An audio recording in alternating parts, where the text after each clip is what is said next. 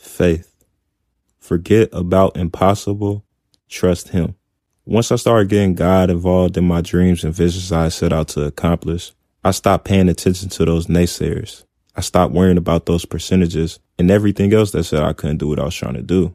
It's clear as day in the Bible that with God, all things are possible. When you realize that, it allows you to block out that negative energy that says you can't be great. Man don't determine your fate. Only God does. And it's tough too, cause that negative energy, it might be coming from a good friend. It might be coming from a family member or anybody else that's close to you. But you must know that those people don't control whether or not you achieve your dreams. Only God does. You know, for my dream chasers, for my goal setters, for my go getters out there, if you want to accomplish those things that have never been done before, you will need God on your side.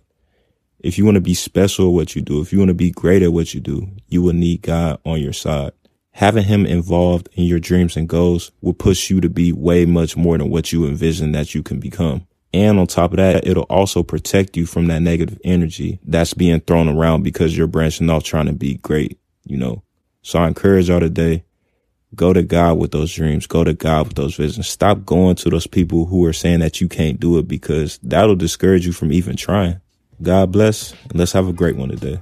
We appreciate you for listening to our podcast.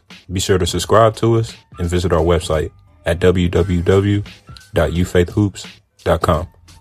Also be sure to add us on all social media platforms at ufaithhoops.